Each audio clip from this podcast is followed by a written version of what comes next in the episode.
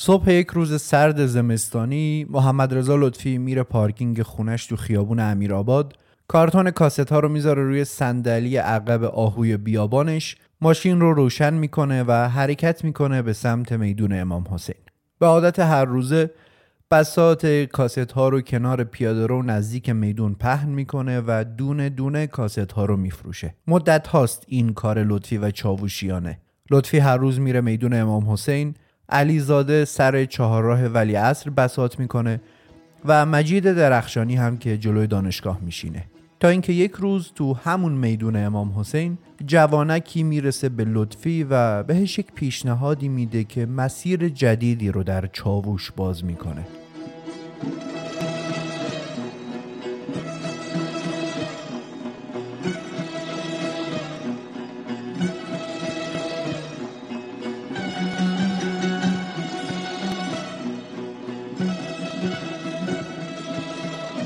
سلام خوش اومدید به اپیزود سی و سوم از پادکست گوشه. پادکستی که در هر اپیزود از اون من فاروق قادری پلی می‌زنم به گذشته و یک قصه از تاریخ معاصر موسیقی ایران رو تعریف می‌کنم. این اپیزود از گوشه در اسفند 1401 منتشر میشه. در این قسمت در ادامه پرونده چاوش قصه این کانون رو در بخش پنجم پی می‌گیریم و همونطور که توی اپیزود قبل قول داده بودیم این بار پروسه تولید کاست رو در کانون چاوش بررسی می‌کنیم.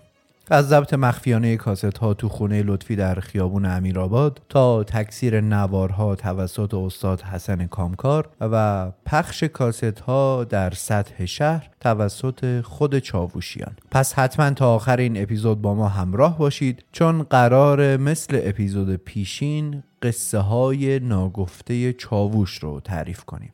مثل همیشه اگه دوست دارید پادکست گوشه کماکان به کارش ادامه بده کمک بزرگی به ما می‌کنید. اگر با حمایت مالی پادکست گوشه رو پشتیبانی کنید. کافیه برید به سایت هامی باش و از لینکی که توی توضیحات هست از ما حمایت کنید. دوستانی که از خارج از ایران هم گوشه رو دنبال می‌کنن از طریق همین سایت می‌تونن پادکست رو به صورت ارزی پشتیبانی کنن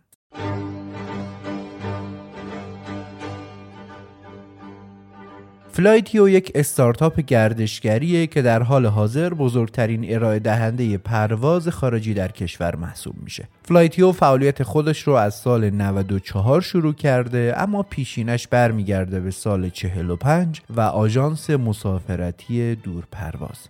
فلایتیو به طور مشخص چی کار می‌کنه فلایتیو سامانه‌ای برای رزرو هر نوعی از سفره اگه دوست دارید به پاریس سفر کنید بلیت و هتل خارجیتون رو از فلایتیو بگیرید یا اگه دوست دارید سفر داخلی برید و مثلا یه سر برید کیش فلایتیو برای شما خدمات قطار، هتل و پرواز داخلی آماده کرده. فلایتیو در کنار ارائه خدمات سفر به دنبال رشد و پیشرفت شخصی مسافرانش هم هست. با شعار دنیات رو کشف کن فلایتیو معتقده که سفر فقط یک جابجایی بین مبدأ و مقصد نیست و فرصتیه برای خودشناسی. سفر فرصتیه برای شناختن مرزهای تازه و آدمهای تازه. فلایتیو مسافران و کاربرهای خودش رو ترغیب می‌کنه که نگاهی عمیقتر به سفر و شخصیت سفر داشته باشند نگاهی که به رشد همه ما کمک می‌کنه.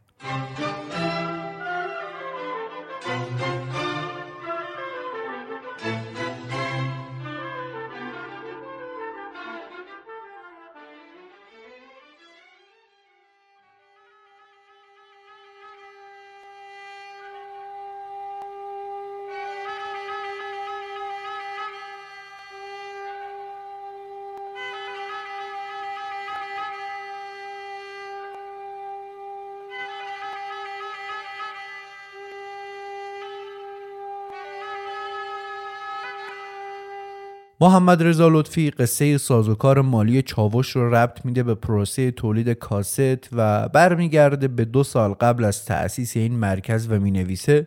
من همیشه بیشتر نظرات و نگاه خودم رو به برادر بزرگترم جناب سایه می‌گفتم و مسئله استقلال اقتصادی گروه شیدا رو هم با ایشون مطرح کردم و گفتم که می‌خوام کار مستقل بکنم. چون نگران آینده گروه شیدام البته تأکید هم کردم که این به این معنی نیست که می‌خوام از شما و از رادیو جدا بشم.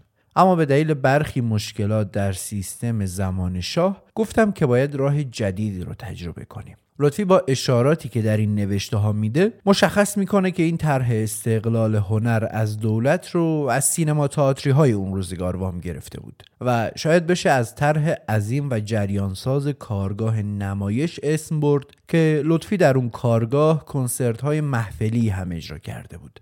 البته لطفی در همین مطلب به آسیب شناسی اون گروه هم پرداخته و نشون میده که دید و ویژن خوبی هم داشته و با اشراف و اطلاع از تجربیات کارگاه دست به اسا تر قدم بر می داشته. کلید یا اسای دست لطفی در این راه هم یک چیزه. نوار کاست. پس ادامه میده که هنر موسیقی دستگاهی در بخش خصوصی خیلی محلی نداشت. فقط شرکت موسیقی بتوون که برادران چمنارا تازه دست به کار شده بودند شروع کردن به ضبط خصوصی چند تکنوازی از اساتیدی مثل بهاری و پایور و عبادی و دیگران. در کنار این شرکت بتوون دو کمپانی کاسپیان و جهان موزیک هم بسترهایی برای این کار فراهم کرده بودند که این شرکت دومی یعنی جهان موزیک به مدیریت آقای اردهالی اومد و گفت که دوست داره روی کار ما سرمایه گذاری کنه. بعد از نشست هایی که با هم داشتیم قراردادی ابضا کردیم که طبق اون قرارداد قرار شد که هر سال شش کار از جناب شجریان با همراهی گروه شیدا و آهنگسازی من تولید کنیم و بفروشیم به کمپانی جهان موزیک و آقای اردهالی. شیوه کار هم به این صورت بود که همه مخارج مثل ضبط میکس و تهیه موسیقی و آواز به عهده خودمون بود بعد که نوار ما در آماده می‌شد اون رو تحویل می‌دادیم به آقای اردهالی و هر بار هم قرار بود که مبلغ 500 هزار تومن دریافت کنیم. اون زمان این پول کمی نبود و در عوضش ما متعهد بودیم که با هیچ شرکت دیگه قرارداد نبندیم. این طرح با موفقیت پیش رفت و نتیجه شد نوار به یاد عارف نوار که منتشر شد و پول رو که دریافت کردیم من به سایه پیشنهاد دادم که ما باید بخشیش رو توی صندوق ذخیره کنیم. این از دوراندیشی لطفی میاد. دوراندیشی که جلوتر می‌بینیم که همین پول ذخیره شده چطور موجبات تأسیس چاوش رو فراهم می‌کنه. لطفی در ادامه شیوه تقسیم این پول رو توضیح میده که آخرای اپیزود قبل توضیح دادیم که سایه چطور با دقت و وسواس و یک ذرایبی این پول رو بین اعضا تقسیم کرد.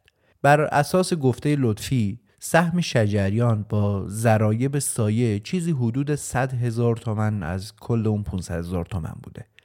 که لطفی میگه من تقاضا کردم به خاطر اجرای بینظیر شجریان در این نوار سی هزار تومن دیگه هم به دریافتی ایشون اضافه بشه و این مبلغ به 130 هزار تومن رسید. با بقیه پول هم حقوق باقی اعضا پرداخت میشه. از آهنگسازی و سرپرست تا تکنوازی و ترانه سرایی و استفاده از غزل شاعران. خب حالا که حقوق ها پرداخت شده نوبت می‌رسه به اون صندوق پیشنهادی لطفی که با 20 درصد مبلغ اولیه یعنی 100 هزار تومن پر میشه. صندوقی که اسمش میشه صندوق گروه شیدا و بعدها پایه های تأسیس چاوش رو فراهم می‌کنه. نشان داد دل ماست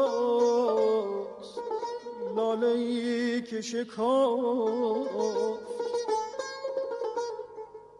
نشان داد دل ماست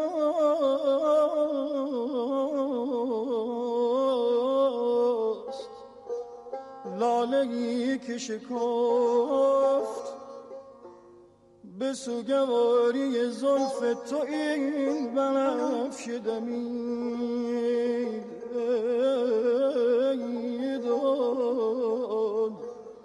اما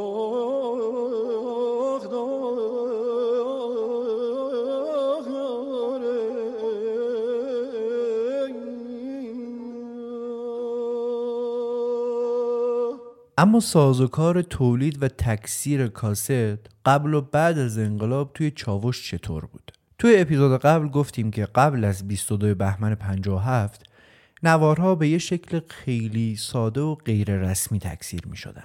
کاست هایی که پروسه تولید و تکثیرشون به دلیل فعالیت مخفیانه چاوش خیلی هم سخت و پرخطر بود. لطفی در این باره تعریف می‌کنه که چند ماه قبل از انقلاب تصمیم گرفتم که با خرید دستگاه های کاست و یک ریل کار تکثیر رو تو زیرزمین شخصی خودم شروع کنم که کار خطرناکی بود توی اون خونه خیابون امیرآباد هم قبل و هم بعد از انقلاب با برنامه ریزی که برای اعضای گروه شیدا کرده بودم هم تمرین می کردیم و هم می شستیم نوارها رو تکثیر می کردیم چون خرید این دستگاه ها سخت و هزینه بر بود من سی هزار تومن از شجریان قرض کردم بقیه پول رو هم خودم گذاشتم و اینطوری تونستیم 15 دستگاه کاست و یک ریل خریداری کنیم. اون زمان فقط دو نوع نوار هم توی بازار وجود داشت.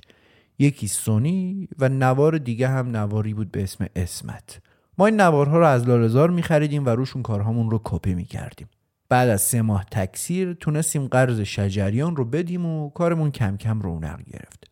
این قبل از انقلاب. بعد از انقلاب اما با وجود باز شدن فضا و علنی شدن فعالیت چاوش از این هم بیشتر ماجرا داشتن سر تکثیر کاست ها لطفی ادامه میده که بعدها همین دستگاه ها اومد به چاوش اما چون عمل تکثیر خیلی سخت و زمانبر و مشکل بود به پیشنهاد حسین علیزاده همه دستگاه ها رو به یکی از فامیل های ایشون که احتیاج مالی داشت دادیم تا در عوض پرداخت دستمزد ایشون کاست ها رو توی خونش تکثیر کنه. لطفی میگه که معرف و زامن این آقا حسین علیزاده بود. اما بعد یه مدت شاید حدود یه سال نتونست کارش رو به خوبی انجام بده. پس ما تو شورا صحبت کردیم و علیزاده گفت که آقا برید دستگاه ها رو ازش بگیرید. ما هم رفتیم که دستگاه ها رو پس بگیریم. اما هر چقدر در زدیم اون طرف در رومون باز نکرد. این ماجرا سه ماه طول کشید. تا اینکه علیزاده عصبی شد و گفت که آقا برید ازش شکایت کنید. من هم رفتم آگاهی. رئیس آگاهی گفت شما دو راه دارید. اگه دستگاه ها رو می‌خواید من معمور میفرستم بره یارو رو بیاره اینجا و تو همین اتاق انقدر کتکش می‌زنم که خودش بره و دستگاه ها رو بیاره. راه دوم اما اینه که شکایت کنید که در اون صورت چیز آیدتون نمیشه. رو کرد به من و پرسید می‌خواید چی کار کنید. منم گفتم والا من راضی نیستم کسی رو کتک بزنید. همون شکایت می‌کنیم. که شکایت کردیم و دیگه هیچ وقت اون دستگاه ها رو ندیدیم. این ماجرا مشکلات به قول لطفی عظیمی رو برای چاوشیان به وجود میاره. روزهای پس از انقلاب و چاوشیان خودشون باید تو خیابونها بسات کنن و نوارهاشون رو بفروشن. که این هم خودش ماجرای جالبی داره که اعضای چاوش از لطفی که همه کاره بود تا علیزاده و درخشانی و باقی اعضا می‌رفتن کف خیابون تو پیاده رو توی میدونها و جلوی دانشگاه بسات می‌کردن و کاست ها رو میفروختن. مثلا مجید درخشانی میدون و انقلاب جلوی دانشگاه میشست.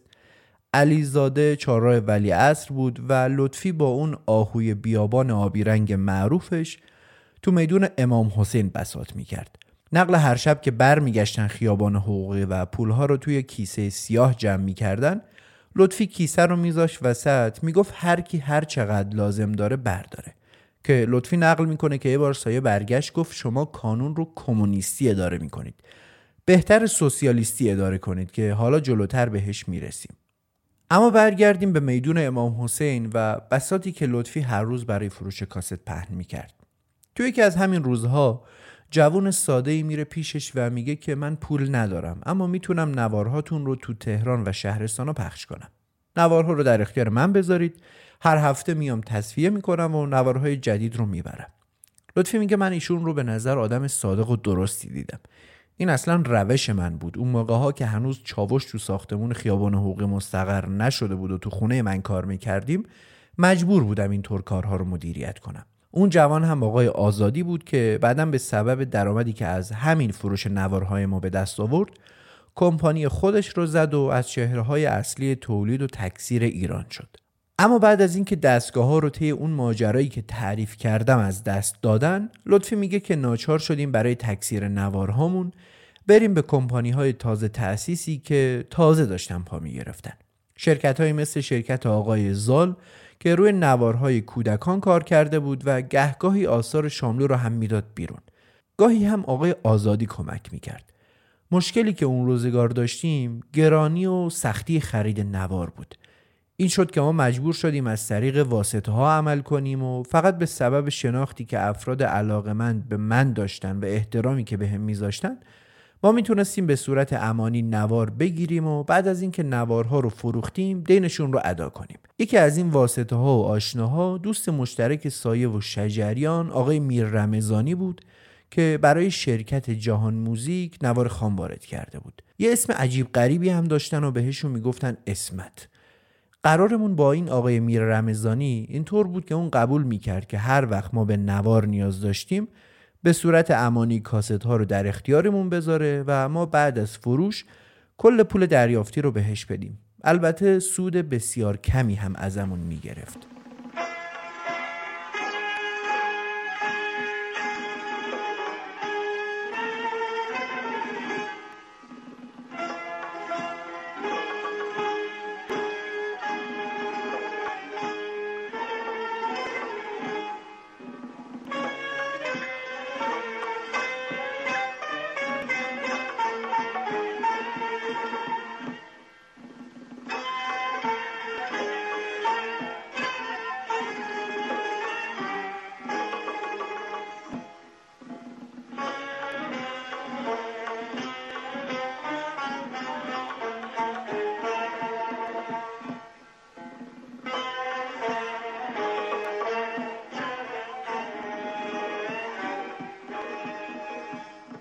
این روال ادامه پیدا می‌کنه تا مرداد 58 و آغاز جنگ کردستان. وضعیت در کردستان که ملتهب میشه هوشنگ کامکار و دامادشون محمد رضا لطفی حسن کامکار رو راضی می‌کنن که تنها خونه کوچیک و نقلیش در سنندج رو بفروشه و بره به تهران.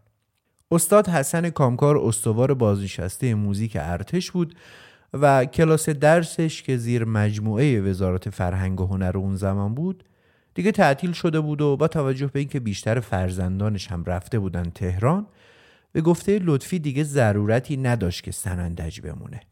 لطفی که گفتیم داماد ایشون هم بود تعریف می‌کنیم که من به این فکر افتادم که با بخشی از پول فروش خونه سنندج همون کاری رو بکنن که ما پیشتر برای تکثیر کرده بودیم. با هوشنگ که دوستی نزدیکی هم داشتیم صحبت کردم و اون هم خیلی جدی پی کار رو گرفت و حدود 15 دستگاه دک تهیه کرد. ما کاست می خریدیم و آقای کامکار و گاهی با همراهی بعضی از فرزندانشون نوارها رو تکثیر می کردن. لطفی ادامه میده که این کار تبدیل به منبع درآمد خوبی برای کامکارها شد و به آپارتمان کوچیکی تو خیابون شاه سابق نزدیک کوچه وزیری نقل مکان کردن. اومدن حسن کامکار به تهران و کانون چاوش مصادف میشه با اخراج لطفی از دانشگاه تهران. لطفی که اون زمان در سن 33 سالگی بعد از چند سالی که مدیر گروه رشته موسیقی بود سرپرستی هنرهای زیبا رو بر عهده گرفته بود. اما با شروع آهسته آهسته انقلاب فرهنگی از دانشگاه تصویه و اخراج میشه که حالا این هم ماجرای جالبی داره که احتمالا بعدا تعریف می‌کنیم. لطفی میگه که من به خاطر اخراج از دانشگاه و مشکلات اقتصادی زیر فشار زیادی بودم. از چاوش هم برای ساخت و تولید به جز همون دو هزار تومنی که به ارجنگ جوون می‌دادیم چیزی دریافت نمی‌کردم. خلاصی که وضع اقتصادیمون در حدی بود که فقط می‌تونستیم دوام بیاریم. اینجاست که سایه اون حرفی رو که کمی پیشتر گفتم به لطفی می‌زنه و میگه که شما چاوش رو به صورت کمونیستی اداره می‌کنید. حداقل به صورت سوسیالیستی اداره کنید که هر کس به اندازه زحمت و استعدادش حقوق بگیره. من هم گفتم آخه سایه جان اگر من دستمزد خودم رو بابت کارهایی که ساختم بگیرم دیگه بقیه نمی‌تونن زندگی کنن که. من نه نگاه کمونیستی دارم نه سوسیالیستی. لطفی باز ادامه میده و به مشکلات عدیده کانون اشاره می‌کنه و ما با خوندن این سطرها می‌فهمیم که به عنوان شخص اول چاوش که همه نگاه ها به او و نسایه بوده چه فشار سختی رو به تنهایی تحمل می‌کرده. کانون چاوش خب از ترکیب اعضای دو گروه عارف و شیدا تشکیل شده بود و قرار بود که این دو گروه با هم در کنار هم و البته جدا جدا کارهایی رو تولید کنن و با فروش اون نوارها همگی با هم کشتی چاووش رو به پیش ببرن. یعنی قرار بود که هر گروه 6 تا اثر رو تولید کنه تا بتونن از پس مخارج بر بیان. اما لطفی میگه که گروه عارف نتونست به تعهدش که تولید بیشتر بود عمل کنه. ما این مسئله رو تو شورا مطرح کردیم و بعد از مذاکرات زیاد اونها تونستن چند نوار رو اجرا ضبط کنن. که قسمتیش چند سرود از ساخته های قبل از انقلاب بود یکی نوار بیداد مشکاتیان بود که البته تکمیل نشد و دیگری هم آواز شور خانم اخوان بود که بعدا با ممنوع شدن صدای زن دایره منکرات توقیفش کرد. ماجرای نوار بیداد رو توی اپیزود بیداد مفصل تعریف کردیم و دیگه اینجا بهش نمی‌پردازیم. خلاصش اینه که به گفته لطفی شجریان چاوش رو ترک می‌کنه. بعد مشکاتیان از طرف شورا معمول میشه که بره شجریان رو برگردونه تا بیاد و نوار مشترک مشکاتیان و لطفی رو بخونه. تا اینکه شجریان یک جلسه میره به استودیو بل. لطفی میگه که اون روز شجریان حال خوشی نداشت و بعد از ضبط قرار شد یک بار دیگه همون آواز رو بگیریم. اما شجریان که دیگه دلش با چاووش نبود دیگه با ما کار نکرد و حتی کلاس آوازش توی چاووش رو هم تعطیل کرد. به این ترتیب شجریان و بعد مشکاتیان و ناظری از چاووش میرن. یعنی دو تا خواننده و یکی از ستونهای آهنگسازی کانون اونجا رو ترک می‌کنن. رفتن این سه نفر لطمه زیادی به چاووش می‌زنه و لطفی رو تحت فشار زیادی قرار میده. از اون ور هم خودش تحت فشار بود. با این پیش آمد اوضاع براش بدتر هم میشه. لطفی می نویسه رفتن این دو نفر لطمه زیادی به ما زد. چرا که دو خواننده که بعد از انقلاب و با چاوش معروف شده بودن برای ما در کنار کیفیت خوبشون درآمدزایی هم داشتن. از این تاریخ بنیه خوانندگی چاوش ضعیف شد و چون زنها هم دیگه نمی‌تونستن بخونن من دست آقای تعریف رو گرفتم و با کار به یاد تاهرزاده عملا شدم معرفش و به جریان موسیقی ایران واردش کردم. اما تعریف تازه کار بود و چون صدای جدیدی بود فروش کار بالا نمی‌رفت. برایند این عوامل وضع مالی ما رو ضعیفتر کرد و من ناچار شدم برای پرداخت حقوق اعضا پیشنهاد خرید دو نوار چهار و پنج چاووش رو که سازمان نادر گلچین خواننده داده بود قبول کنم برای فروش این دو کاست به ما 300 هزار تومن به علاوه رویالتی برای تولید مداومش می‌دادن هیچ وقت ذوقی که از دریافت پول فروش این دو کاست داشتم رو فراموش نمی کنم. وقتی که کیف سامسونت زردم که 300 هزار تومن پول نقد داخلش بود رو بردم دفتر چاوش با خوشحالی رفتم توی دفتر. بچه ها رو جمع کردم و گفتم دیگه نگران نباشید. توی این کیف پر پوله. اما خیلی طولی نکشید که شرکت آقای گلچین به تعهدات بعدیش عمل نکرد. بعد هم که صدای زن ممنوع شد قراردادمون کلا لغو شد و مشکلاتمون باز حل نشده باقی موند. Thank you.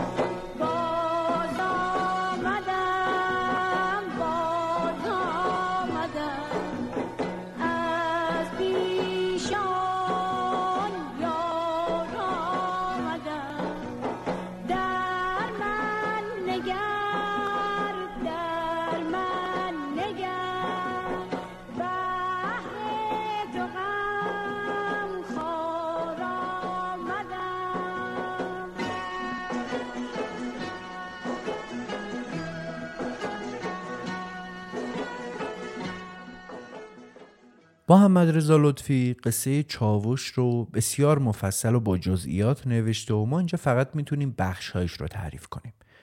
لطفی توی این سرگذشت بیشتر از سختی های خودش نوشته و از این روایت متوجه میشیم که لطفی و چاوشیان ماجراها داشتن سر چاوش.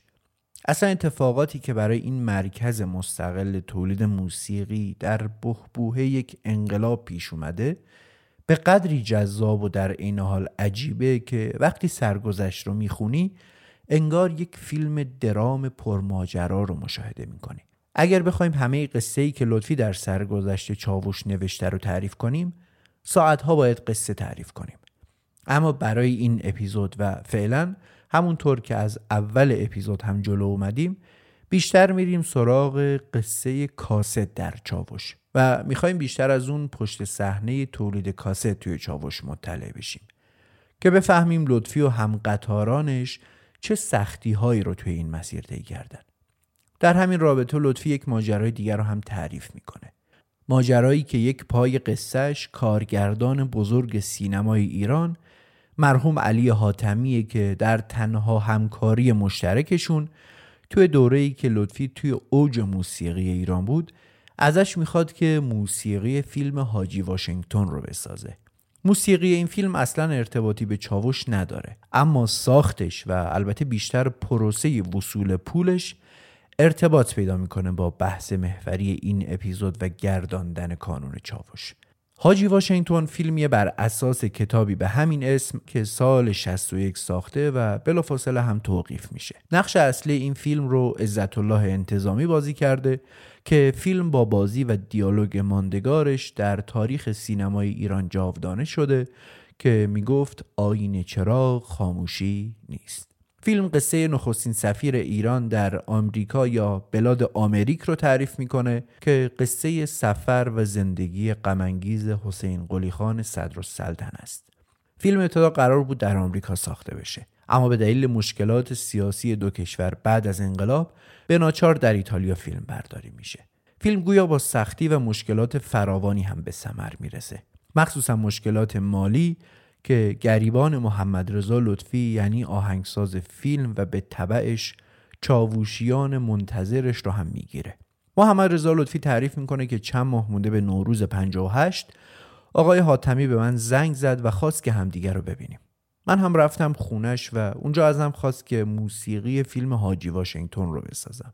من هم با چند نفر از دوستان که از قدیم ایشون رو میشناختن صحبت کردم و اونها هم تشویقم کردن که حتما این کار رو انجام بدم. یکی از اونها آقای دادگو بود که تهیه کننده فیلم بود. از اون طرف هم آقای تبری احسان تبری تئوریسین مهم حزب توده که بعدا یک آلبوم دکلمه و ساز هم با هم ضبط کردیم بیشتر من رو تشویق کرد و گفت که بهتره با حاتمی کار کنی بالاخره راضی شدم و با علی حاتمی قراردادی به مبلغ 250 هزار تومن امضا کردیم. من خیلی خوشحال بودم که شب عید می‌تونن دستمزد گروه شیدا رو بدم تا شاید جبران سختی هایی که با هم متحمل شدیم رو کرده باشم. سختی هایی که با رفتن شجریان و ناظری پیش اومده بود. یک نکته. ابتدای روایت لطفی زمان اتفاق رو نوروز 58 ذکر می‌کنه. اما به نظر می‌رسه یک اشتباهی در روایت زمان رویداد پیش اومده. چون شجریان و ناظری در اون تاریخ هنوز عضو چاوش بودن و با توجه به تاریخ انتشار فیلم که سال 61 به نظر می‌رسه که تاریخ درست این رخ داد نوروز 60 یا 61 باشه. خلاصه لطفی بعد از اینکه این قرارداد رو با علی حاتمی ثبت می‌کنن خیلی زود دست به کار میشه و ضبط کار رو شروع می‌کنه. یک پیش پرداخت 100 هزار تومنی هم می‌گیره و بین بچه های چاوش تقسیم می‌کنه. قرار هم میشه که باقی مبلغ رو طی یک فقره چک بعد از اکران پاس کنن. فیلم تو جشنواره فجر سال 61 با زحمات زیادی اکران میشه اما بعد از اکران باز هم خبری از باقی چک و پرداختی لطفی و چاووشیان نمیشه. لطفی اینجا یک سری ماجراها رو تعریف می‌کنه که زیاد ارتباطی به بحث ما نداره و چیزی که بین ایشون و آقای حاتمی اتفاق افتاده. خلاصش اینه که در نهایت باز باقی قراردادشون پرداخت نمیشه و این یک کدورتی بین این دو به وجود میاره. که البته لطفی میگه علی حاتمی اواخر عمرش که در حال احتضار بود کسی رو فرستاد که بیاد و از من طلب بخشش کنه. اما من گفتم که هیچ وقت از ایشون ناراحت نبودم. اما از لحنش و از حرفهاش مشخصه که این مسئله براش خیلی سخت بوده و خیلی تحت فشار قرارش داده. به نظرم وضعیت و لطفی و فشاری که در اون دوران روش بوده رو میشه از قطعه نهایی موسیقی فیلم حاجی واشنگتن به خوبی متوجه شد. لطفی که دو سه سال قبلترش با کلی آمال و آرزو و امید و انگیزه سنگ بنای چاوش رو گذاشته بود دیگه کم کم داشت موعد شام قریبانش سر می رسید شام قریبانی که با اخراج و به قول خودش پاکسازیش از دانشگاه و بعد رفتن به گرگان برای ادامه زندگی خیلی زودتر از چیزی که انتظارش رو داشت سر رسیده بود.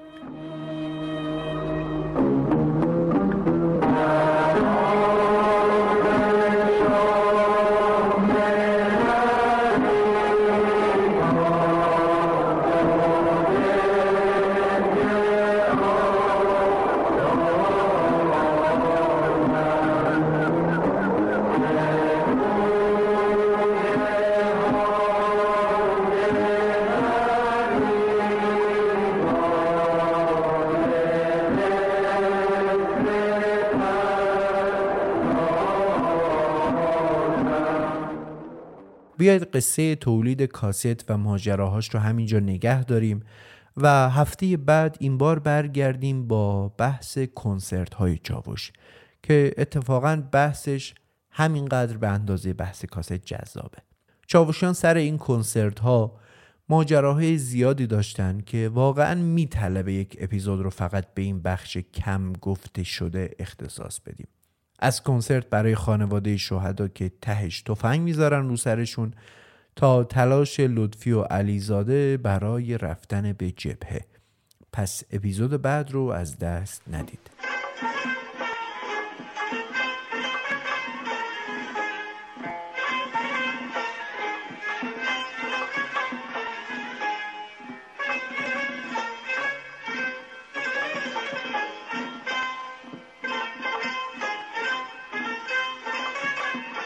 این قسمت پنجم از پرونده کانون چاوش بود که در اسفند 1401 منتشر میشه. یک هفته بعد از انتشار این اپیزود قسمت پنجم هم منتشر میشه و می‌تونید اون رو از طریق Castbox و تلگرام گوشه بشنوید.